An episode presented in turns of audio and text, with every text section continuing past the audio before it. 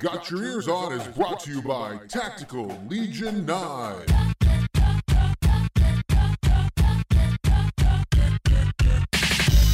Hey, everybody, welcome to this week's episode of Got Your Ears On. Guido here, along with Scoop. Yo. and Johnson. Guido, we're taking you back to 2003, 2004 with realignment talk.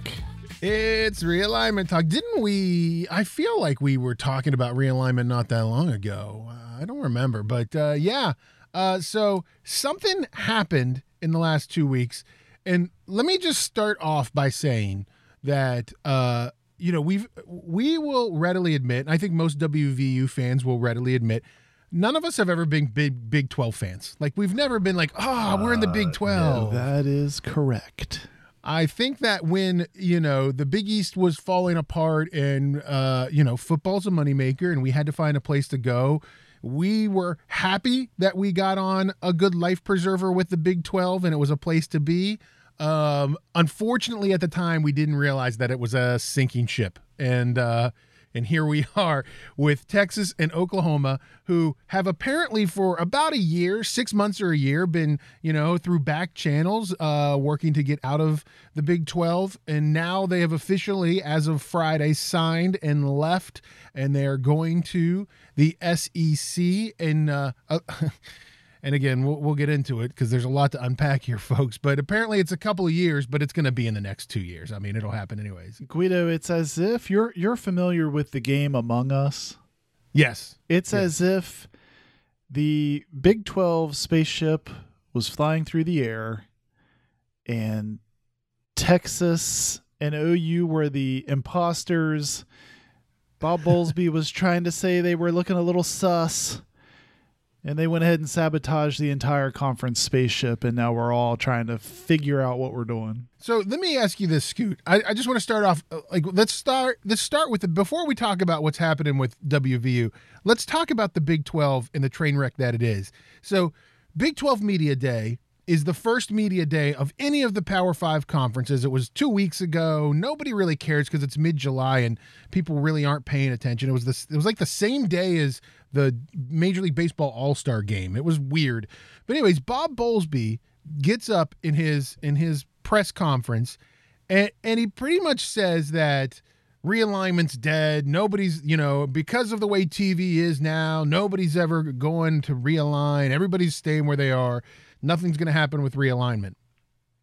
Fast forward like two days later, and here's Texas and Oklahoma, you know, leaving the league. Is that Bob Bowlesby being completely unaware of what's happening in his league, or is that the fact that he was trying to get Texas and Oklahoma to be scared and not leave? I think part of it is um, some naivete. It's a fancy word. uh, I think he was uh, somewhat oblivious to to what was going on, um, and maybe uh, I don't want to say the word is I don't want to say lazy. He wasn't lazy. I think he was um, uh, too comfortable. Maybe is what I'm looking at. I think he thought listen, we're in a pretty good shape. We've got a TV contract that runs out what 2025. Um, you know, we've got Oklahoma and Texas. They're very powerful and, and well known brands. Uh, we're we're a pretty strong league. You know, we're called the Big Twelve, yet we have ten teams, which that part doesn't make any sense. But um, I, I think he was. I don't want to say head in the sand, but I think he just was maybe almost too confident in, in thinking that nothing wrong could happen. Uh, I don't know that he was really trying to like. I don't know that he knew any of this was going on, and trying to like talk them into like, hey, you guys need to stay, kind of stuff. But I, I think he just, I think he was oblivious to it. To be Guido, I think he got totally outmaneuvered. I mean, come on, you're the commissioner. You got to have your Right. even if this is hard to believe and you don't really see it coming. I think you've constantly got to have your finger on the pulse, and I think he got totally outmaneuvered. Yeah, I think he was. I think he got blindsided. I don't think he had any idea No, that I this was either. happening. Me either. And I think he looks like a, he looks like he looks like a fool. And then I think he made himself look even more like a fool when a few days later he starts blaming ESPN for this, and he sends out that cease and desist. and- Yeah, I think he certainly then was like, if I'm going down, then we're all. It was it very it felt very like you know lashing back out. I mean, I'm sure that he's not wrong. I mean, It's a very believable thing th- that we've now pieced together, you know, kind of prompting the AAC to come in and get 3 to 5 teams, maybe all 8 teams. But but I mean, it seems like he's then just starts throwing throwing fists everywhere. what what concerns me, Guido, is the um, like you you alluded to, right? They the Oklahoma and Texas said that they're going to abide by the agreement and they'll leave. You know, they're going to adhere to the agreement and leave by twenty twenty five. We all know that they're probably not going to abide by that agreement. Sure. That indeed they'll pay the payout or the buyout, I should say not payout, or but the buyout. negotiated or something. Yeah, right. Whatever, Uh, right. And right now they're saying that that could be roughly 150 million from the two teams to the rest of the conference. Right. However, if the Big 12 falls apart or a team or two leaves in the meantime, then they're off the hook. Yeah, it excuses them from that. Yeah. And so it's kind of uh, I, I for me, and I'm going to say this from my point of view, I don't want to wait around for money that could possibly happen because I think if we wait around to try to keep this Big 12 together for the sake of getting money and possibly I don't know uh, trying to add teams who's to say that uh, Oklahoma State and Iowa State don't jump and go to the Big Ten and leave us high and dry, and then Yeah, we're sure. not getting that cash? yeah, that's obviously so- hanging out there. But I think I, I think that's the wild card here because there's also language, Guido, you're probably going to get to that. But in those TV contracts, there's already language in there that if membership shifts or changes dramatically, they're at liberty to change those payouts anyway. So I think to me, it's sort of like a chicken and the egg thing because obviously Right. we don't want to stay here because you've just taken the two marquee names out, and obviously that's going to change the the marketing power and the payouts across the board. But how much? I guess. I mean, I would say it's extremely significant. Even if you patch back in, you know, we we're now hearing all this speculation about raiding the AAC before they rate us and pulling in like a UCF and Houston and some of these other teams, but you're not going to cobble together, even if you cobble together four, or six more teams, I don't know, say, you know, whatever the number is, I don't think you're replacing anywhere near, uh, you know, you're not even getting close. You're get, you're going to get a fraction of the value that just left your conference. I would So- argue those four or six teams don't add up to the ones that are left in the conference. Yeah, right. you're I, even- I agree. Yeah, that's what I that's what I'm saying. So I think I think Bob Bowlesby present is presenting it as, hey, we're going to be here through t- 2025 because we're abiding by these contracts. I think any practical person like you know this conversation we're having you know that completely changes the whole thing because they're not going to come back to you with the same value Yeah, and it, and and I think everybody knows, including Bob Bowlesby, even though he's saying it, that that's not going to happen. Like so, there's a shift somewhere, and it's just a matter of where do all of these teams fall. I think what's different, Johnson, for this time in conference realignment than what it was, you know, 12 years ago, right? Is that what it is now? 10 years ago? I don't even remember. What year was it? well i mean 2005 i think is the first year that those teams started playing in the acc if you're talking about you know like the pitts boston When the- when, colleges yeah you know, Boston College, all that. I think the thing that's different now is it's it's not about see back then that it was about for ESPN and for all of the major networks. It was about cable box subscriptions. It was about people who were buying cable boxes and putting cable boxes in their houses, and that's who they cared about then, and that's what was going to pay the bills. That doesn't that's out the door now. Like that doesn't matter. So I think where West Virginia, because that's what we were podcast about, where West Virginia is sitting in a good position here compared to some of the other Big 12 schools is West Virginia from a media pool it does better than all those Big 12 schools. So when you look at subscriptions, when you look at like, you know, I mean Johnson and I and Scooty too, like we're the dopes who sign up for ESPN Plus and like when we follow all the West Virginia stuff.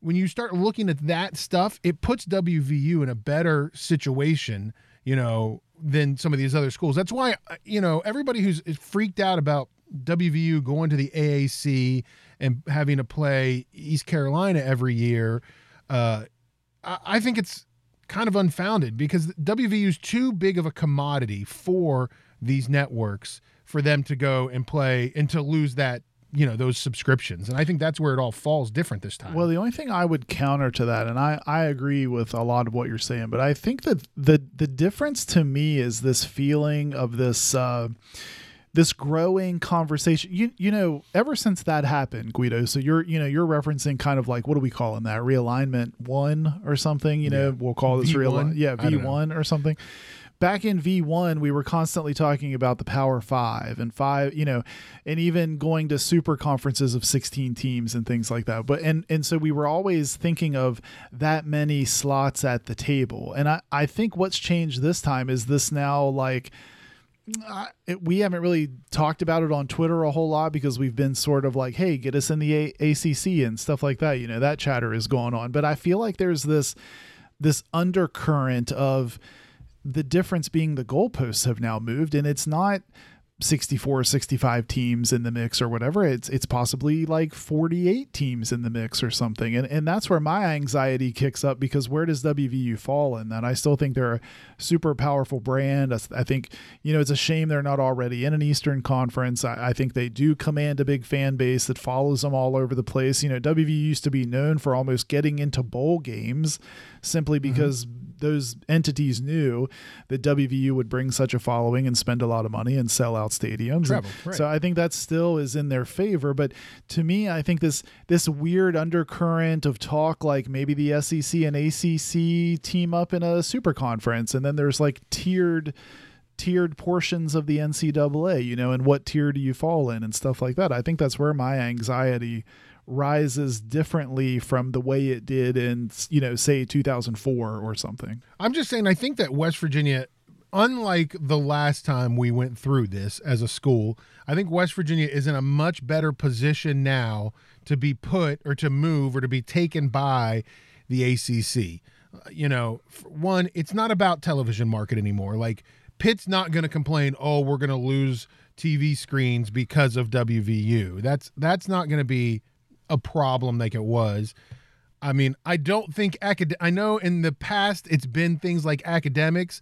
Like for me, academics ACC shouldn't say anything about academics. I mean, considering our students do their actual schoolwork, where UNC's students don't do their actual schoolwork. So we could talk about that a little bit. yeah, and but I like, think that's always like uh it seems so foolish to me in a in a obviously money driven millions almost billions of dollars driven conversation that we would when it comes to us we'd start to talk about academics that seems like such a such a false narrative And I think the last thing, and probably the most important thing, if I were the ACC right now, is I would want to add some big names. I would tell Notre Dame they got to play or get out for everything. I would let WVU in, or maybe look. I mean, Cincinnati's an okay program, but like find another, you know, maybe even a Kansas or, you know, an Iowa State, one of those, you know, more Eastern of the Big 12 schools, if you could say that.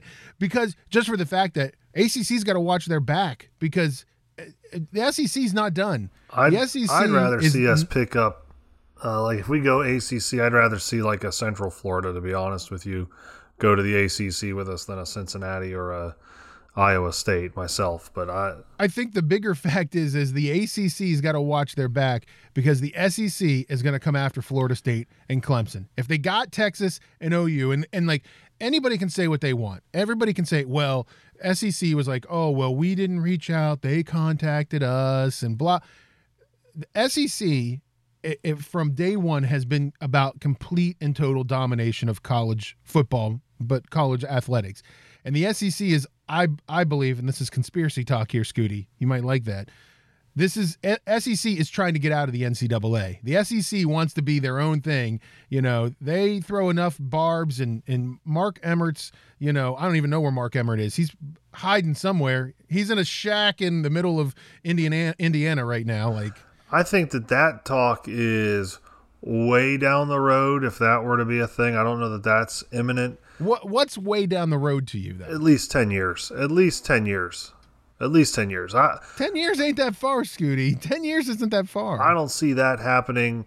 Um, what I do think, and I've read a little bit, is that the Florida State Clemson, I think part of the reason why some of these other SEC schools went along with it was they're not in Texas, so they're not Texas A&M, who even you know, even though they did vote to accept Texas and Oklahoma, I, I had heard that those other schools like South Carolina and Florida might have voted no had somebody said let's bring in Florida State and Clemson. But I mean that's all again hearsay, and we're not in these meetings and rooms and and all that. But back to what you were talking about with the ACC, my skepticism isn't from previous. I mean, it is a bit from previous history, but I think right now, Guido, you pointed me to that Pete Thamel article that we can link in. I mean, it's about a week old now when this whole discussion got started, but it really started to detail some of the points that I was already worried about. One, I didn't realize how bad the ACC's television contract is with ESPN. It's really bad. It's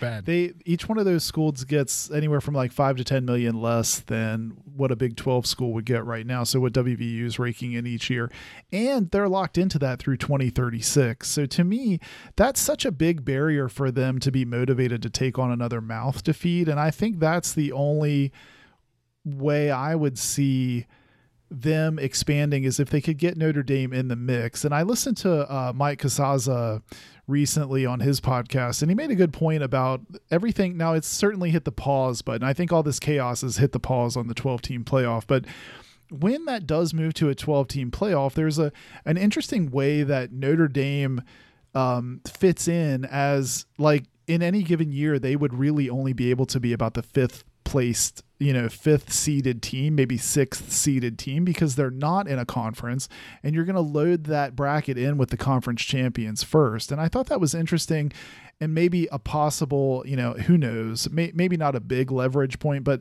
maybe a point of attack for the ACC to say, hey, get in here, get in a conference. They obviously bring a huge amount of money. And then I think then maybe the conference is in a position to say, okay, now we definitely have more money to split around. It's not going to hurt us as much to bring another mouth to, to feed at the table. And, and, a, and a team like WVU maybe gets in because now there's more, you know, it, it's not it's not a deficit for them. Right now I can't see them expanding and bringing WVU in to split this even more ways when it's not really super attractive to them to they're not happy with it to begin with, Guido. I think the the challenge is I think if Notre I think WVU had a would have a great chance if they could pair themselves with Notre Dame. I think that the problem is is that Notre Dame's like they've been independent forever. And like I don't think they yeah, ever and they have. that. I don't think they have a big motivation to not be independent when they have NBC in their pocket the way they do. To me, I don't see why they would do that. So that's what I'm saying. Maybe there's a tiny leverage there with the college football playoff, but I guess I say all of that to say. I'm preparing myself, Guido, for a revamped Big 12 that WVU plays in with more of these teams from the AAC that we're seeing. Because, for one thing, I don't see any of this moving quickly. Like I can see us at least playing a couple seasons in some revamped conference and then hopefully jumping into something that's that's bigger and better because I, I you know people have speculated maybe the Pac-12 goes after or reaches out to Oklahoma State. I think that all you know maybe the big with Kansas and Iowa State. Those things all make sense to me, but the Pac 12 also isn't in the best way right now either with their TV contract and, and the way their payouts work for their schools. So to me, I just find it, it it's some more. Uh, I was telling Scoot kind of when this all started, I feel like we need more chaos. You know, I feel like we need more. Uh, we need we need like you know more uh, stuff to gum up the gears here for for movement for WVU to hit hit one of these conferences. I think if this is the only move and things say status quo, I'm not sure these conferences are motivated enough to just hurry up and add more teams and split these payouts. I, I hope I'm wrong, but that's the cynical side right now. For me, worst case scenario would be uh, ACC looks to add somebody and they pick up Cincinnati and don't pick us up. I don't want to see us somehow. I just- I can't imagine they do out. that. I wouldn't I- think so either. But listen, I, I didn't think Syracuse would ever be in the ACC. I didn't think uh, Boston College, when they went to the ACC, would ever be in the ACC because they were so outside the the the typical regional footprint. So I, I think that that kind of changed my mind as to how things go. And once you know uh, conferences started taking these teams outside of their areas, it's I think opened up everything for me. And Guido, one other thing just before we leave that, I guess early, you know, I, I'm looking at a tweet I had bookmarked from July 23rd where Stewart Mandel had said that he referenced um, at the Big 12 leadership meetings, apparently, at least in discussion, it was talked about maybe approaching the, the Pac 12 about like a merger of a merger of teams and making like a 20, 20 plus odd team conference. I guess what what do you guys think about something like that if that were to happen? I just would hate oh, like how It like, pulls us even you- farther west. further away. Yeah, right. Like, do we want to go and I play think maybe you? they I mean, do that, but we step out. I don't. I don't see us going along. I don't. I mean, I just think, think, from a I bring it up because I think you've already taxed the fan base a lot on on you know watching you know what was the Cactus Bowl game that one night we stayed up till like three in the morning finishing that out. You know, it feels like we're part of that like Pac-12 after Right. dark Twitter hashtag. You know, that's fine when I'm bored and it's one in the morning and I'm just you know watching some football, but I wouldn't want that to start to be a, a regular part of my of my viewing. And they don't want it either. Like, you know, Oregon doesn't want to come and play in Morgantown a one o'clock game yeah, on a I, I'd be surprised. Yeah. and then it's another series of forced rivalries, right? Oh, we got to watch that big time Arizona State WVU rival. Like, it's not a rivalry. But It'll Scoot, never I be a rivalry. I think it was this article, and I I need to refresh myself, but I think it was this article that said, you know, maybe the, like don't. He was just saying like don't don't count anything out. Maybe they get creative. They have neutral site games where the time zones are like you know central somewhere. I mean, it was really off in left field, but apparently it was it was floated out there at at like in Big Twelve discussions. So let me. I'm going to throw, and I, and I know how I feel about this, and I don't feel the way I'm going to make it sound. But let me just throw this idea out, Scoot. So I want to hear your opinion on it. So let's just say it is all a mess, and it all does fall apart, and we end up in the AAC, right? And we're in there with Temple and you know what is it, Central Florida and and Tulane and Navy. We're by far probably the best program in that. So now we're in a conference where we're winning championships every year. Does that change your perspective on this? Would you rather play against No, whatever? I- I'm gonna say no. Temple. Bec- I'm going to say no because look at Central Florida. Central Florida went, went undefeated and they had to declare themselves the national champion because they didn't get invited to the college football playoff. That's that would become reality for us. Is That that, we be. could end up going undefeated year in and year out and most likely not get an invite to the college football playoff, even if it is expanded, because we're not going to be in quote unquote a power conference any longer. We're going to be in a conference that we should dominate and should be top two, top three every year, year in and year out. Uh, Yeah, and I For think me, it that that's a becomes really hard to do that, Scoot. I mean, we're making the assumption that we can, like right now, Neal Brown is killing it on the recruiting trail, and it, to me, I think it starts to undercut a lot of that work because how do you get guys Right. excited to play the teams we'd be playing? When, and even worse, when, our neighbors can say, "Come to the ACC," for example. even worse, Right. what if we don't? What if we don't do well in that conference? Yeah, that's what I'm You saying. don't- Like we're we're making the assumption, Right. but what if you hit a, a bad you don't do and well in that conference, Yeah. it doesn't set you back a year or two. It sets you back five, and it costs coaches jobs because you know your the expectations from the fan base is going to be listen. If we're in the AAC, we better be AAC champions year in and year out. That's going to be the Yeah, expectation. right? If you go six and six Yeah, and you're not, you're not sticking around. Well, let me put it in perspective a little bit, though. And I, this is where I, I was all freaked out and I was worried. And I was like, oh, we're going to end up in the AAC or we're going to be Conference USA football foes against Marshall. Like, I was like, this is like worst case scenario. yeah. Well, it And sends then I you s- there, doesn't it? I mean, it It- sends yeah, you because I'm a West Virginia Yeah. fan. Like, we're WVU fans. That's what we yeah, do. We're you know, wired I mean, that way. Yeah. yeah but then I, so i started diving more and, and here's the thing at the end of the day and i don't care what anybody says it's about money like this is all about money and and it's and it's actually kind of it's it's it's actually kind of uh, funny. I'll, I'll use that phrase. It's kind of funny. It's kind of apropos that this happened, you know, 15 days after name and likeness goes into place as well, because you know, for years, all of these college institutions have been saying, well, you know, these students they don't need to be paid because they're make they're getting a, a free education, and it's not about money; it's about play, playing and getting your education. And then you have Texas and Oklahoma leave the Big Twelve, and it's strictly 100% about money. Like it's not about anything else; it's about money.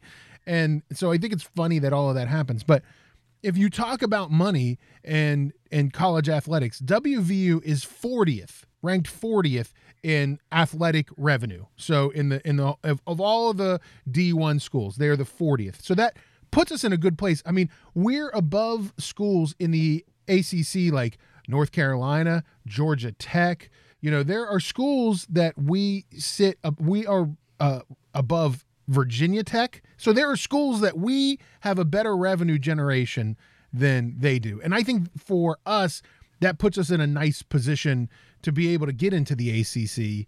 Um, or, and I'm going to say this, guys, I don't necessarily think the SEC is done. And I think the SEC will gladly go to 20 if they could find the right two more teams. And I, I, mean, I don't think it would be fun for us. Like, I don't really want to go to the SEC just because I think it's we would become the Mississippi State of the SEC. Like, it would be, you know, five and five seasons, five and you know, five win seasons forever. Um, but I'm I'm just saying I think that we're Power Five or whatever it's going to end up being, Power Four, uh, when this is all done. Well, I certainly hope you're right, and I I I'm with you. I mean, I have been arguing on Twitter that I find it hard to believe we'd be left out as well. I think it's silly that we haven't been in the ACC to begin with for decades now, but I I guess I'm just wondering if it's one of those things where we finally get into the ACC and then we walk in the front door and we realize like Clemson and Florida State aren't there anymore. You know that that's the odd thing to me that I'm. A, that I don't, but I see. And for me, Johnson, though, I don't think that's a bad thing. Like I would say, okay, so say say that the the SEC poaches Clemson and Florida State, and WVU gets added in, and maybe Cincinnati gets added in. I still think for us that's a good time. Like I think we're oh, enjoying yeah, playing Syracuse and Pitt, and I yeah, think we and I'm, it's a good time for no, us. And I'm not saying it's not. I just don't want anything to be watered down. Like I want to, I want to join a conference at full strength. I want to be a part of that. I want to be in the mix with you know being able to play powerhouse teams. And I'll I'll say this. I mean, it's if for some reason somehow the SEC is somehow we ended up, you know, maybe Shane Lyons with his uh, Alabama background somehow has uh, an in to get us an, an additional spot in the SEC, I'll take that as well. I'll play the I, I as a fan. You're telling me that we have a chance to see like an LSU or a oh, Georgia oh, yeah. or I mean, a, you'd be I mean, crazy. Yeah, you'd be crazy. I'd take like that in a heartbeat. Sure. I can find a rival out of those teams pretty quick. Yeah, no, I totally agree. I guess will we not be as dominant? Sure, we're not looking to. We we would have a tough time. We'd have to kind of like the Big Twelve It'd have to be kind of a perfect storm of some yeah, good but recruiting, I mean, good look, scheduling. A, as dominant, I mean, we've averaged seven and five since 2012. I mean, we're not dominating anybody. Okay, well, that's Guys, what I'm saying. Like, like we, look, let's we, you know, we kind of get stuck in Pat White, Steve Slaton, oh, uh, you know, good old days land. But I, I'm just, I just want us to land somewhere where I can root again for you know, I can put my heart back in it and not have to act like I'm excited to play Texas Tech and these teams I right. have I don't give two craps about, right? And I I'd like that and I'd also like to be a part of a like if you do well here, you're guaranteed to be in the new playoff conversation. That that's what I I don't want another like relegated to a place where yeah, you did great, but only one of your wins is really a quality. You know what I mean? I don't want that again. We we've lived that before. And we're talking strictly football here. And we forget too that for the ACC, we have a lot to bring to the table with basketball as well, especially with now that you know, Huggins would actually be probably the big name coach in the ACC at this point if we went in. So I, I, I think that WVU has a lot to bring to the table. I just don't know. I'm with you, Johnson, on the fact that I don't know what the timeline for this is. Like, I don't think it's going to move fast. Yeah, I feel like that's the wild card. Yeah, I feel like. I mean, I would. I I think we would be lucky if we knew what was happening a year from today. Like, if a year from today we could say, "Hey, we're going to this conference," that would be amazing. I think a year from today, we're going to be like, well, Texas is leaving and we're getting Houston and we're getting whoever and we're going to see what happens with the Big 12 for another 2 years and and I think that money plays a factor in that with the buyouts and I mean, you know, and like you said, Twitter has just been crazy, Johnson. I mean, there's been a as, as you say, a slew of questionable tweets yes. over the past few Feels weeks. like it. I mean, there are people out there that say that uh, that Houston and UCF and Memphis isn't so bad. Like Scooty, how do you feel about that? That's a big sigh. So pretty again, bad. Houston, I don't, I I don't like Houston in anything. Like I, I I'll be honest, and this is uh, my Northeast bias. Okay, I get that uh, Phi Slamma Jamma was there, Clyde Drexler, Hakeem Olajuwon. Okay, I get that, but other than that, I didn't know that they were a college when I was in high school. Like I mean, I like they didn't play on the big stage, so Houston does not get me excited. Memphis, maybe a little bit in basketball. They've got Penny Hardaway. Football, it does nothing for me. And uh, who was the third one that you mentioned? Memphis, Uh, UCF. UCF. UCF uh, basketball wise had nothing but Taco Fall. That was the only reason why you would ever want to watch their games because he is a seven foot six uh, yeah, right. string bean of Freak a basketball nature. player. Yeah, Yeah, right. And then uh, football, they had when when they had Scott Frost coaching, they were uh, fairly dominant. He did a good job. I mean, their football is good, but who are they playing? I just feel like those again those three schools. uh, What like, are we doing? What are we doing? Like Why are Yeah, we even talking? like- Scoot, you already know the answer. We don't care. We already have Kansas State, Texas Tech. I mean, we already uh, Oklahoma State's mean, I like already- the Myrtle Beach of college foot. Like, I don't care about any of these teams. They're all terrible teams. They no one. I mean, like the fans at their stadium barely show up. They probably like show up and like watch TikTok the whole time because they are not even interested. I mean, what we need people. We need to show up and play against teams in a conference that we actually care about again. And and I'm just praying that we get a little bit more. We just need a little bit more craziness to motivate these conferences to invite us and, and get us in. We had some speculation about like Penn State and Rutgers and, and Maryland being happy to have a WVU around because that would give them a natural rivalry again. You know, I think I think people want that. It's just you know, will that matter? I mean, that I've been reading a lot of Twitter lately about, oh, this would be so great for the ACC because of all these natural rivalries and stuff. And you know, there's people at the ACC reading this like, that's cute. None of this ma- like it's completely irrelevant. No one cares about that. They just care about can we get uh, a more valuable contract and then get these payouts to our member schools even higher. And that's what's going to matter. And that's why I think it's going to be it, it's going to be so hard to read how quickly this moves and what exactly moves the needle that that motivates them to get a team like WVU in. It's not going to be, you know, when you start talking about UCF and Houston and Memphis and these other teams, yeah, they're fine. That's fine. That they're that's fine. I'm not going to berate those schools, but they don't move the needle in a way that would that would make anything valuable for WVU. And it scares me that if we were kind of lumped into that pile, then Guido, we read some articles. What the payouts are like six, seven million dollars. You know, you're talking, you're not talking like even hardly a fraction of of what we enjoy right now. So that's scary to me. I think, and on top of everything else, Shane Lyons gets mentioned uh, by Pete Thamel as a possible replacement AD at Mizzou, which I think is far fetched, and I'm not too concerned about.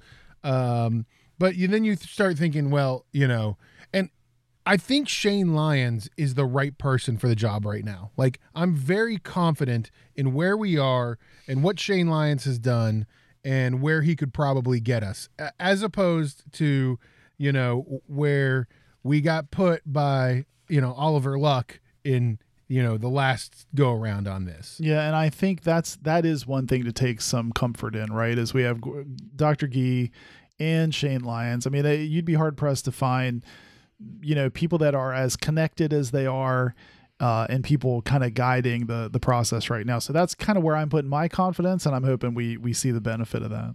And I also think that you've got to remember that WVU has some good connections right now in the ACC with, you know, Clemens and a few other people where they can help us make that make that connection. I am I am sure the that the moment this happened that Shane Lyons' first call, you know, was to, you know, somebody connected with the ACC saying, "Hey, you know, we're interested if you want to go out sometime. Like we we'd be lo- we'd love to go out and ha- hang and have a beer. Right. You know, give us a give us a buzz. Uh, hope hope you guys are doing well. Uh, it was great seeing you on TV last week. You know, I think that's the kind of stuff that has to be happening. Well, and I think now. you're already seeing that on some of WVU's social media. They put a really nice tweet out last week about how they're an R1 research institution, and you know that's like that's That like was hundred percent pointed yeah, right I mean that, the that's ACC. like when you there's no uh, way that it- wasn't. yeah, I saw that's that like too. when you're taking pictures on Instagram because you know like this girl that you're trying to you know ask out is going to see them and stuff. That's what that totally feels like to me. I, I just it's going to be an interesting you know 12 18 months of, of of seeing what happens here and i think the bad part about all of this is is i think that Neal Brown and the wvu football team were doing so good at recruiting. And this is one of those situations where i think it really can hurt you know some of those soft commits that you already have some of those four stars that have already said we're coming to you. And now you've got schools i'm sure like a lot of these schools the first call to some of these players are hey did you hear? Wvu's in the big 12 and the big 12's falling yeah. apart Yeah, you know that's that's got to be happening in the background in some cases, but credit to them, it doesn't seem to be slowing them down any right now. I mean, they're putting together I think we're up to like a 23rd nationally ranked class right now, Guido. I think it was maybe second in the conference. So I you can't feel any better about that. Hopefully it doesn't undercut any of that work that they're doing. and and I think it's also great. You know, the school has you know done well. I mean, the the and and this is another thing that again I think will help us with conference realignment. Virginia Tech games sold out like quickly, Right. very very quickly. Uh, when the tickets went on set on sale, you know. Um, so I think that we're in a good position, Scooty. I just were I just. uh, You know, the WVU ness in me gets nervous, gets the agita. You know, I got, I'm a little, We I want answers. we just need we need uh, we need it to play out a little bit. Um, I think what what's hurt us is that we see all this information coming so fast, and the information probably was there. It's just a matter of somebody actually officially saying it. Um, that's kind of caught us all off guard, and I think that's why we're thinking, "Oh crap! Well, wait a minute. Let's uh, let's try to find something for us then, real quick." Yeah. and I don't. It's not that fast, like you guys are saying. Uh, I'd like to think we'd have a better idea within six months as to what what path we're pursuing. I'd I'd like to think that some leaks would get out at that point, but we'll see. I don't. I don't. Um, Yeah. I just don't want to get left like UConn got left. That's uh, and I I say that having uh, family in Connecticut, I I know that UConn is still reeling from the fact that they got left in the AAC. Now they had some issues with their football program, notwithstanding, but uh, it wasn't until recently where they decided to go back to the Big East and leave football independent that they've act the fans are actually like excited again for basketball, and that was the big driving force at, at UConn was basketball in the first place. Nobody was getting excited to watch UConn play uh, SMU or uh, you know schools in well, and I think that's I think that's WVU's and and for me as a fan, that's my biggest fear is to end up like you. Sure. Like, you know, I mean, I know the institution is fine and survives, but the programs have been hit Yeah, hard. sure. Well, and if you remember, we uh, at the time of the last realignment, uh, there was some worry amongst WVU fans that uh, when Louisville got asked to go to the ACC, that UConn would probably go with them and leave WVU kind of out out in the cold before we had found the Big Twelve. So there was some worry as to whether or not um, WVU would would actually be chosen over UConn, but that was also based on TV markets and things of that sort, and they were still trying to nail down a footprint in the New York City, Boston area. So well, it was all about TV markets and all of that, and it's not about that anymore. Right. You know, the technology has made it so we'll just have to see. not about that anymore. Yeah. Well, guys, uh, we've got a lot of stuff happening. Uh, Josh Witt is going to be on our next segment, so don't go anywhere. We'll be uh, we'll be talking to him about uh, about WVU basketball and uh, some NBA stuff. So uh, and check his show out too because we're on his show this week, guys. So that was that was a good time, Yeah. and we're glad that we got to be on his show. Um, but yeah, so don't go anywhere. We'll be back with Josh Witt from Unreasonable Doubt, a podcast about WVU basketball, and uh, talk to him right after this. You're listening to Got Your Ears On. Vortek Knives is a West Virginia owned and operated company specializing in high quality steel, fast opening, everyday carrying knives. If you go to vortekknives.com today and use the code GYEO, you get a 25% discount on your entire order. That's Vortek, V O R T E K knives.com, a West Virginia owned and operated company specializing in fast opening, high quality, everyday carry knives. Vortek Knives.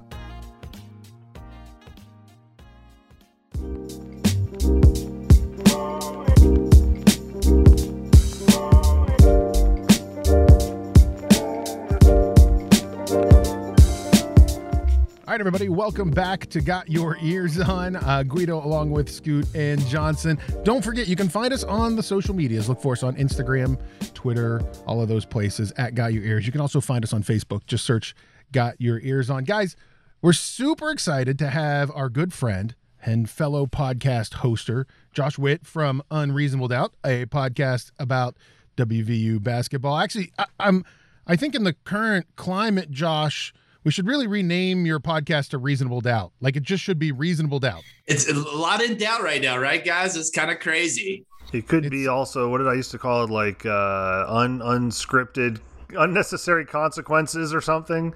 Yeah, Unnecessary proposition. yeah, that's it's what it could also be here before too long. It's uh it's a little crazy right now as we talked about in segment 1 with all the all the conference stuff. But Josh, I kind of wanted to get your take on uh some basketball, some WVU basketball stuff starting with Deuce. So Deuce was getting a lot of a lot of hype early early on in the uh in the draft. He was first round. He dropped he some people were saying he was going to pick 18th or 15th I saw in one place. He ended up getting picked in the second round by the Knicks. Should he have stayed at WVU, Josh? Should he have done his another year? No. And here's why, um, in my opinion, one man's opinion. So, how much do the, the key for the NBA draft in my lifetime, as far as more certainty, is the lottery section of the draft. So, being the first 14, 15 picks, um, that's a more known quantity. The, the the guides and the mock drafts, they're pretty close on those first 14 or 15. Eh, Change of order or whatever. Once you get past that, 16 to whatever, it really is a crapshoot. Somebody could reach for somebody in the first round, somebody could fall to the second round. And guys, we saw, I mean, Jared Butler, I guess he could have came back for his fifth year. He was a second round guy. The guard from Illinois, like Big Ten superstar, falls to the second round. Really good players. And so when Deuce is projected in the late first round, let's say he comes back another year. Let's see, let's see he projects more middle of the first round. He's yes, that increases the chances of being a first round pick, but you could still drop. There are guys in the second round that were mock draft and, and people had on their big boards of picking in the first round. So there's risk all the way around. Uh, I was excited for Deuce to be picked by the Knicks. It's a it's a fit from a coaching style standpoint. Um, the the rub is that Thibodeau doesn't like to play rookies, so that's something that'll be working against Deuce in his first season. But uh, short answers, uh, Guido. I, I don't think he. I don't think you can judge where he got picked uh, late first round, early second round as determining yes he should have come back versus being in the draft. Yeah, I was a little bummed that it was the Knicks. I have to be honest. Like, I think, well, and you know, this might be more, but you know, the Knicks were great when we were all kids, like back in the you know '80s and and early '90s. Like everybody loved the Patrick Ewing Nick days, but like, I feel like the Knicks have been like a general management ownership train wreck the past like dozen or so years. And so I kind of worry about the fact of like, does somebody like Deuce just get lost in the jumping to G League, playing as a rookie, not playing, you know? And you see it now. I mean, and this is something else to talk about on draft day. Jevon Carter now moving to his third team. Kind of excited that he's going to Brooklyn because that's an amazing team. Kind of bummed he's going to Brooklyn because I don't think he's going to see the court much. He he's a second round pick, uh, just like Deuce was. He's on his third team. Um, free agency hasn't started, so you don't know who's going to fill who Brooklyn's going to bring into the roster for guards. And then once you know that, then that's who Jevon Carter is competing against. Um, I mean, for me, guys, the rub with him being on the Nets uh, and J- James Harden is a fantastic player. I don't like teams that he's on. That's just something I do, uh, that's me. And so him being on that team, it, it's really put me in the position for the first time in Carter's career of like rooting for Carter, indifferent about how the Nets do. And we'll be happy if they win, but not bummed if they lose because of that specific guy. Yeah, and it makes me it makes me wonder too if you know, he had Jevon had seemed to have become such a fan favorite in Phoenix. And I and I felt like I mean, I don't know what you're what you're thinking, Josh, but like on that Phoenix roster, I continuously felt like Jevon always had a chance to see the court. He always had like there were going to be minutes available for him. Now in the playoffs, that did materialize, but I felt like with that roster, he could work into that. There was always a place for him. It my first reaction with this Nets roster is I'm not really sure where the like how he works his way into that to to see the court. I certainly hope so, and I think they probably are going to want his tenacity, I'm sure. And I mean, injuries happen, who knows? But at first glance, it feels like the road just to see some significant minutes is a bit tougher in, in it's Brooklyn. it's odd to say that I I think he had he stayed with the Grizzlies, he actually probably would have had a, a clearer path to to playing time, even though it didn't feel like that at the time. Um, and I'll be honest, when he got traded to Phoenix, I thought, oh, the Phoenix Suns, that's not really a great team. Yeah, he'll probably play, but they're not going to do all that well. Well, I was wrong because they did really well. And as the season wore on, and, more so the playoffs, his playing time decreased more and more. Um, and I don't, I don't know that that's necessarily a statement on him, as more so it's a statement on uh, the guys that they had, Booker and and uh, Chris Paul being healthy and able to play. So that limited who actually saw the the floor. I think the the key for both of them and what Carter can bank on, especially with the Nets, is his off the ball spot up shooting. I mean, the Nets, you've got two creators in Kyrie and Harden. They need a guy to stand in the corner and make a three. Jevon Carter, um, I'm taking this from somebody else's podcast. I believe he shot 40% uh, from the corner last year. And so that skill, if he can keep that up, and that was the rub with Carter coming into the league, is how is he going to shoot the ball? And he had a rough first season with the Grizzlies, and he's improved his three point shot. And so the other thing with the Nets, uh, load management is a big thing there. And so maybe that's where he gets his opportunities to get some minutes. And you know how hard Jevon Carter works. And so that's always going to be a positive no matter where he lands. I think there's a spot in the league. If you can shoot the ball and you and you keep that defensive intensity, uh, nobody would say that Jevon Carter doesn't work hard. And so uh, if he can shoot the ball and you know he's a good worker and a good teammate, I think he's going to find a spot, whether it's Brooklyn or wherever in the league. I think that's how he steps up. And I think that's going to be the key for Deuce as well, because he improved his three point shot in his second year. And that's going to have to be a staple when you're in the league. That's what's important is finishing at the rim and getting threes. And it's interesting. I thought Deuce would have been great for Phoenix with his mid range game, similar to Chris Paul.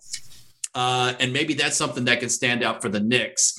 Um, so we'll see what happens, guys. It'll be interesting. But I do like him on the Eastern Coast, uh, Eastern Standard Time versus not catching Suns games or them being. Nobody cares about the West Coast. That's that's a known fact. Known fact. Scoot's ready to cut it off and shove it into the Pacific Ocean. That's He's right. just done with it. Rocky Mountains. Well, oddly enough, this isn't an NBA. We don't talk NBA on this show. I, I, I you know, it's kind of strange. A WVU podcast here. Uh, Jo- uh, Josh, uh, how do you feel about this upcoming WVU basketball team this year? Are you are you excited? Are you are you uh, you pumped? You think this is going to be a winning team? There's a lot of questions, Guido. I am always excited for basketball. I'm nervous about this team. That's not different than any other offseason. The angle for being nervous this year is the amount of turnover that we have. And that's just even if we're getting uh, five star guys, and we I think we got good guys coming in. We just got the final pickup this week, a 16 year old. Yeah, how Uh, crazy like, is that? You know what? I'm just going to go to college now, which Yeah. is totally awesome. And he'll be option, I turned it redshirted, um, but like a six nine Doogie Howser um, of basketball. Again, I'm dating myself, but like, um, so, but we've got seven new additions to the roster. If you redshirt some of those guys, On the flip side, we've got three fifth year guys coming in, and we have a lot of guys that are seniors that are on the team. So it's not like this, there's a lot of change, but we've got like, like 22, 23 year old, like this is going to be a seasoned, experienced team despite having all these changes. But my concern going into the season, regardless of who's there, is just this much turnaround. I mean, and this much, um, this many changes to the roster. You know, with any situation, everybody's got to get on the same page. It's great to see them come to the TBT in Charleston as a team. So, from a like an optics perspective, everybody jumping on a bus and being like a team that's awesome. That gives you comfort of like they get along and stuff. But it's just, you know, we're incorporating a bunch of guys, some of which are we're going to be asked to contribute to the success of this team. So I think the talent is there. It's just a lot of new faces. And I think what's what's really strange, you know, uh, we've talked about it on our show, and I, you may have mentioned on yours, is that uh, Huggins generally brings in these transfers, and they've got a couple of years, two years, whatever. They've JUCOs, they've got a few years left of eligibility we have a couple transfers this year that are going to be starters that are going to play right off the bat and not get that like that year of like Huggins teaching them whatever Huggins basketball thought is. And so it's I think that's what makes it interesting this year. Where you got a guy you got a guy like Malik Curry who's gonna he's gonna be running point for this team probably from game one and. we've never seen him like he's like I mean, other than watching ODU games, it's we don't know what he's like. This would be a good year for one of those European trips where you play uh, like uh, I don't know the Sons of Italy uh, team, or I don't know. You play a bunch of these like weird club teams. This would be Sons a good... of Italy. That's like a bunch of old guys that play bocce, well, and then they come out just... and play some basketball. Right, maybe. Team. That's what we need. We need to play some old guys, but we need to play some of those teams just so they can get some feel for what to expect when they're playing against somebody else, not just themselves. Yeah, and you know how those trips are. I swear, a lot of the times the basketball is almost secondary. It's almost just traveling together, getting to know each other, spending time with each other. So I, you know, I, I feel the same way. And I think Josh hit it on the head. Um, some things we've talked about on some of our earlier podcasts that we were concerned about. It just feels like a whole lot of pieces come, disparate pieces coming together to form this team. And you know, you're going to get some you know, you're going to get some early games before the Big 12 grinder starts, but I mean, not a whole lot. You're going to that's going to have to gel relatively quick and then you're right into the Big 12 season. So it's going to be interesting. I mean, if anyone can do it, I mean, look, Hugs Hugs will get it together, but it it feels like it's going to be a challenge. Right. And, and it's not impossible, right, Johnson? I mean, you look at Arkansas, they have a ton of turnover and they went into deep into the tournament last year. Uh, the Fab Five, I'm go again. I'm dating myself. Like five new freshmen. Now they're five star, like otherworldly. Some of those, most of those guys went to the NBA. Um, but so it is possible. And so a better example is the Arkansas example because it was last year. Um, it's just the it's it's a complete turnaround from what Huggins' mo has been in the past, where he tried it uh, early in his WVU career with Matt Humphrey from Boston College. The last time he took like a, a senior grad transfer, and then he kind of swore it off, and he haven't he hasn't done it until now. And then he got three of that type of guy. Um, so again, not knocking the guys that we have, it's just different for Huggins. And so we said, can anybody do it? It's Huggins. I agree with that he swore it off for like over 10 years before he came back to it. So that's. Uh, Do you think he did that because he knew that he was potentially losing Taz, Sean McNeil, Deuce, and Culver? So you're losing a lot of that experienced. Those guys logged most of the minutes. And he wasn't sure of what he was getting to come back. So he probably thought in order to remain competitive not even not even like a top 15 but let's try to remain competitive because otherwise i'm going to be trotting out uh, Taj Thweatt and uh, you know um, uh, Kedrian Johnson and some of these other you know un, not unproven but unproven young guys. Seny N'Jie would have had to take a bigger role. So I think that my thought is he did this this year because he thought I might lose the whole thing here you know, minutes wise. I need to just kind of restock the shelf real quick. Yeah, and I think I think the maybe the counter argument to this. I mean, I know we, uh, or at least I do. You know, you kind of get tunnel vision just looking at what WVU is doing. But I mean, we sat and watched as soon as the offseason started the grind that was the transfer portal, and you know, we talked at length on some shows about just.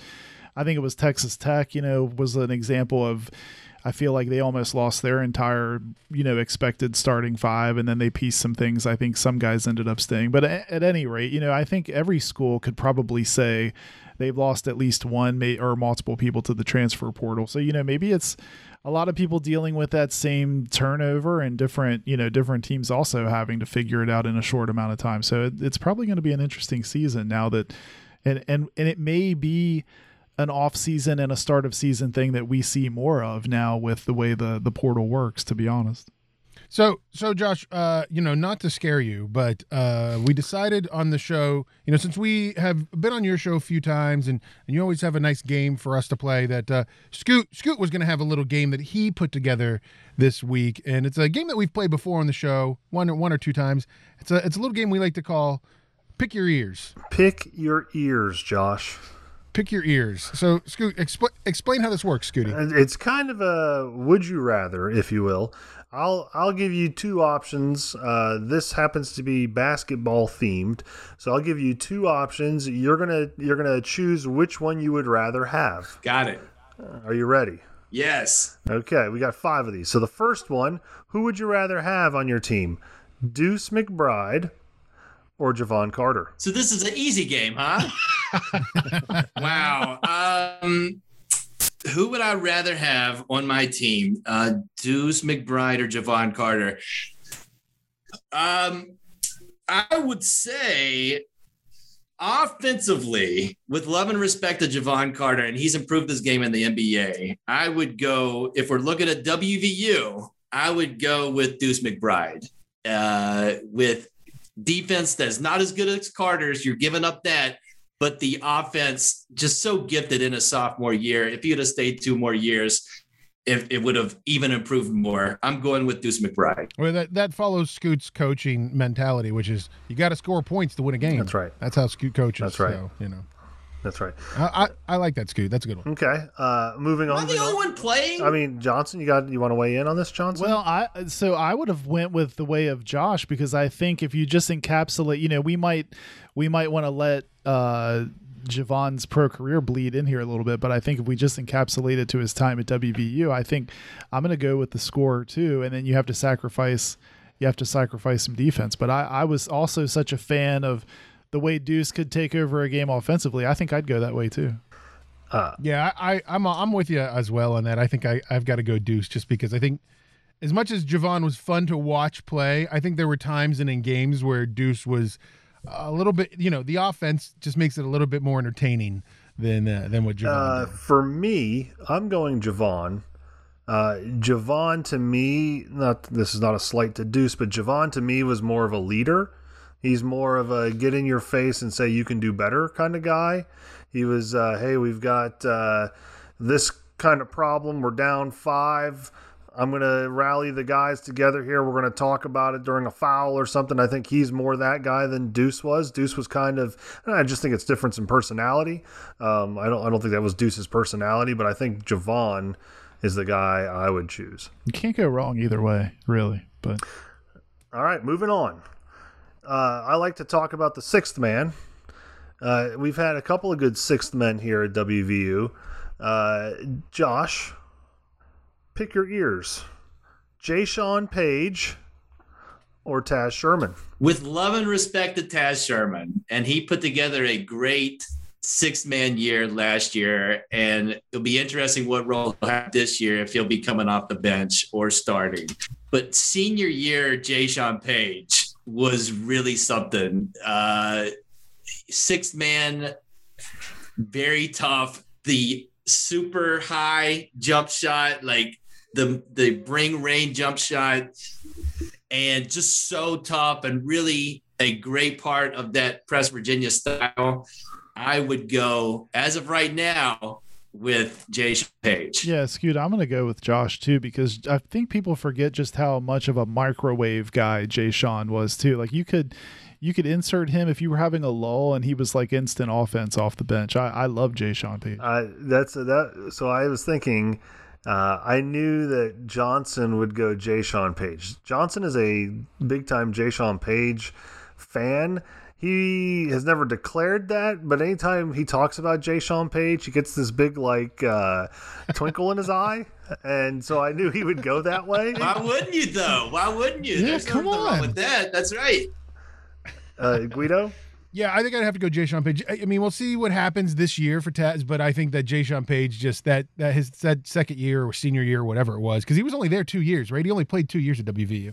I think that was yeah, you're right. He was a standout. That I year. would go Taz Sherman. And the reason why I would do that is because I think that Taz Sherman is maybe a little bit more of a versatile scorer.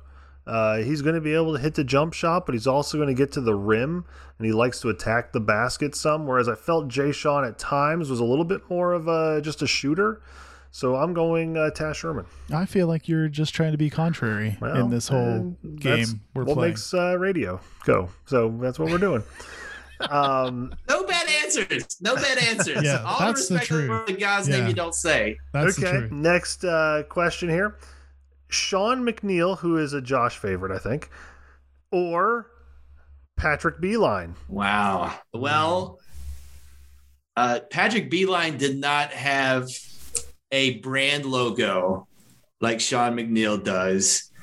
And Sean McNeil uh, both could shoot the ball. Patrick Beilein, you thought he shot better than what he did because he was taking crazy contested shots or in the shot clock. Hey, Pat Beilein, shoot it from 28 feet.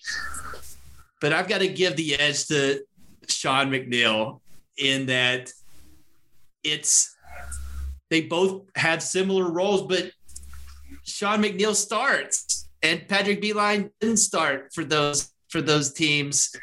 And a little bit of you know his last name's Beilein, so that's it's done. He doesn't have any control over that. I'm giving my edge to Sean McNeil. Uh, Scoot, I'm going to go uh, with a bit of nostalgia on this one. I think this one tugs at my heartstrings a little bit. So I'm going to go Pat Beilein just because I also felt while he was out there, not only could he shoot, but he also felt like uh, he he added some like on the floor coaching and leadership while he was on there. Not that Sean doesn't, but I think just being the coach's son and being tied in like that, I always kind of felt like he he played that role a bit. So I'm gonna go. I'm gonna go Pat Beilein. I uh, I I'm gonna have to go and and Josh I'm I'm rumor is I've heard that this is this is this term is being retired, uh, with the shot robot. Like uh, I feel like that we're not allowed to say that anymore. Uh, No, it's a free country, dude. I just uh I think Was there he, a- he would not own that. If you like, hey, shot robot, he would actually turn his head the other way and keep walking. And thus I feel like I, for me, need to retire that name.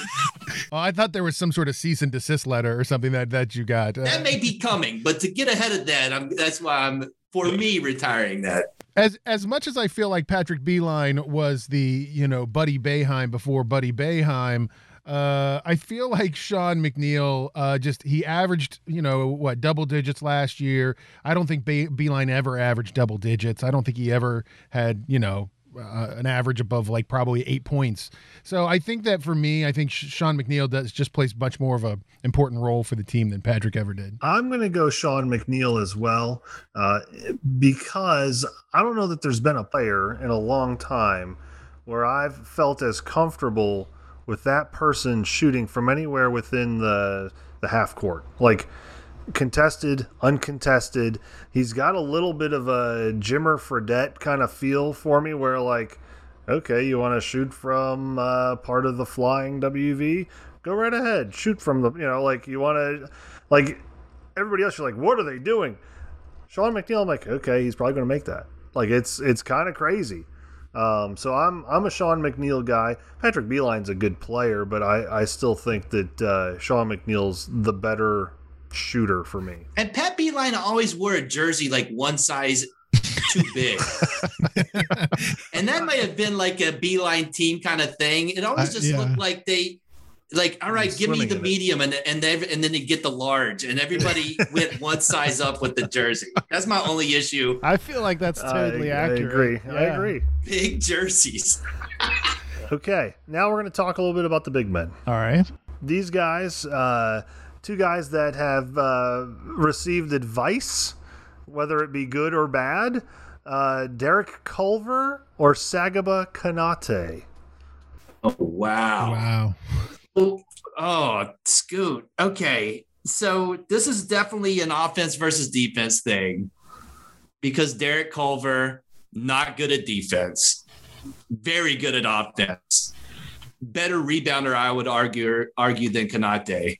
And yet Konate, like a fine wine for me, his college career, not appreciating enough in the moment. And then as we get farther away from it, and as West Virginia hasn't had a guy like Konate, I've got to give the the in the well line argument, I'm going to give it to Konate because when it's like I think we were spoiled when he was here. I, I'm I don't want to put that on anybody else. I was spoiled. Like, yeah, that's his job. That's what he does, and he does it very well. And I don't know if we're ever going to have another guy like that. I think he's got the block for WVU in two and a half seasons. Like he didn't play a full third season, and he's got the block record for the university. I'm going to Konate. Yeah, I am too, Scoot, just because, and it feels like, as I'm saying it, it doesn't feel like the right pick, but just for me, like, Sags was must see TV. I mean, he was like, oh, ESPN's, you know, like promos would have him two hand blocking that that dude from Kansas that will forever live in infamy as the guy that got two hand blocked on his dunk. I mean, Sags was he was just must see TV, and I think for that. Um, you know, it's a shame we didn't get more out of him. I think those teams would have went so much farther had he been a piece of that puzzle.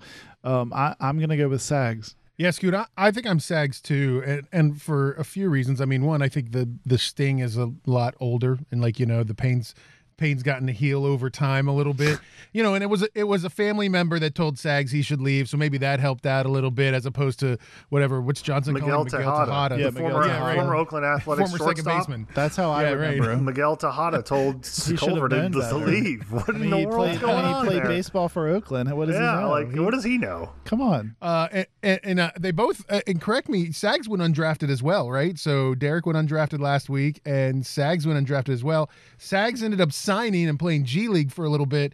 We'll see what happens with Derek, but I'm going Sags, and I agree with you guys. Like, what, just watching the defensive highlights, swatting the ball down was too much. Well, I'm I am for sure going Sags because sophomore year Sags for me, and I I know Johnson and I've had this conversation off off air. He was must see TV. You watched WVU games to see how many two handed blocks Sags Konate was going to get. And it didn't seem like any moment was too big for him. He's two hand blocking Vai Sikahema or whatever that guy's name was. That was I think that guy actually played for the Philadelphia Eagles. But uh, he's I was getting ready to he say- uh, he Did you say Superfly Snuka? no there Vai? Sikahema. I think it was like a kick returner for the Eagles. I think he Superfly was. Yeah. But it uh, whatever that uh, what's that guy's name that played for Kansas? Uh, I don't know the guy that two handed block. You said it. You said it. Yeah. So he um like that's Kansas and he's going up two hand blocking guys and that was kind of Sags's big coming out party to the nation. I feel like that that's getting uh, Scott Van Pelt to talk about him, Dickie V to talk about him. Uh, I don't know that Derek Culver ever had that kind of cult personality. Um, I do both think I think that both of them had their careers end abruptly and uh, awkwardly. Um, and again, maybe some bad advice. I know Sags wanted to go into the NBA after his sophomore season, went and got evaluated, and somebody told him, Hey, Sags, don't play by the basket. Go shoot three pointers because that's your ticket into the NBA. And he started doing that, and, and it didn't pay off. And then we got a knee injury, and things kind of unraveled from there. Yeah, and in in Derek Culver's defense, he just sort of went out. I mean, how many time, how many games were we texting each other, and you just realized Derek Culver had a double double, and it was like he was just, you know, doing his Right. thing, grinding it out, getting rebounds, making putbacks, stuff like that, and suddenly he'd have you know twelve and ten or something, and it felt like, you know, he wasn't he wasn't even really you know I- I doing think- anything flashy. I again, I would say I would argue that maybe sophomore season for both of those guys was their pinnacle of their college careers, um, and that's kind of odd to see. Maybe um, some of what you know Deuce was thinking. You know, I finished my sophomore career. Maybe things get worse. I don't know, but um, it's just interesting. I, I would have gone Sags. And, and we took we did not take the guy who was first team All Big Twelve in his junior year. So that I mean, both good guys, different Right. players. Okay, last one, Josh. Okay, this is a basketball themed one again. Uh, we're gonna rename the Coliseum. Okay, Tudor's Biscuit Basket or the Country Club Bakery Oven. What are you calling it? This is you've saved the toughest for last. Um, so Country Club Bakery, I had the pepperoni roll finally this year at Country Club Bakery. It was delightful. It was delightful, Scoot. It's a different, it's a different pepperoni roll than what I've had in the past. Definitely Different. yummy.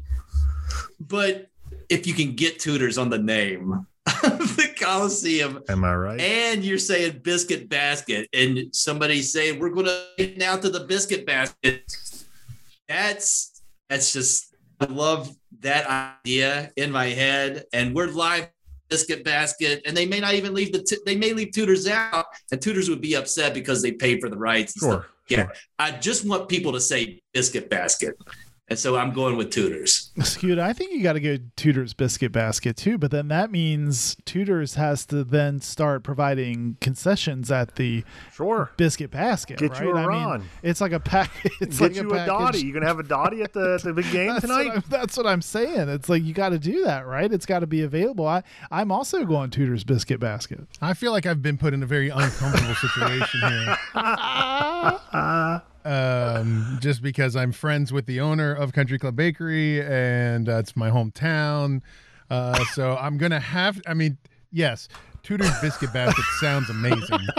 like Defend it's an amazing. turf, Guido. Defend the turf. It's amazing, but but I have to go with Country Club Bakery. I mean, because it is. I mean, it's it's a better option than calling it the Poky Dot or something like that. We could have called it the Poky Dot, which would have been ridiculous as well.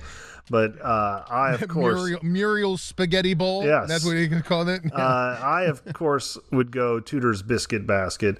Um, one, I think I like biscuits better than pepperoni rolls. Oh, that's a that's a ooh, conversation ooh, for that's a- another that's a rough take. Josh Uh, show. To be honest with you, yeah. Two, I believe Tudor's has a wider assortment of uh, things to eat. So I think the concessions idea would be great because you're not just getting pepperoni rolls, you're getting all kinds of things. we would argue though. What else do you need? In some Uh, cases, I mean, I get mean, that. Um, I mean, I went to a basketball game uh, two years ago with Johnson. I think he had like four pepperoni rolls and a diet coke. Like, uh, delicious. And you can and Tudors does have the peppy, which is pepperoni in the biscuit sandwich. Yes. So They- you they cover could that get base. that. My concern with the biscuit basket from the stadium experience is that my fear is you'd get your Tudors biscuit and they'd give you just like at Tudors like one napkin, oh, and so oh. that'd be like a that'd be a limiting on napkins. Butter, That's probably rub with imagine, Tudors. imagine having to be the cleanup crew in the amount of like biscuit crumbs be all over the floor. Yes, that's in a the, good in the point. Coliseum. That's a solid point. I don't know. I Your don't- Mountaineer biscuit that's like four inches high, and here's one napkin. Yeah. Yeah. Have a great day. And everyone's just like, Quit being stingy with the napkins. Oh, well, thanks, Scoot, for having that. Uh, we always appreciate a pick your ears uh, on our show here. And guys, don't forget, check out Josh's show, Unreasonable Doubt, a podcast about WVU basketball. Josh, I heard you have some awesome guests on this week, too. I do. There's these guys that's in various states that meet online on a on a fairly regular basis. Not as much regular in the off season. And but I've got the got your ears on guys. So Yeah. check out this week's episode. We're going to pick our foxhole team, snake draft style from current and former WVU basketball players. So definitely check that out. Uh, spoiler alert: uh, we laugh a lot. That's true. That's true. Yeah, check it out. Uh, Unreasonable Doubt, un- available on wherever you can find podcasts, uh, Apple and Spotify and Castbox. So uh, don't forget check out Josh's show. Josh, thank you so much for uh, for coming on. We always love talking to you. Guys, it's always a pleasure. Thank you.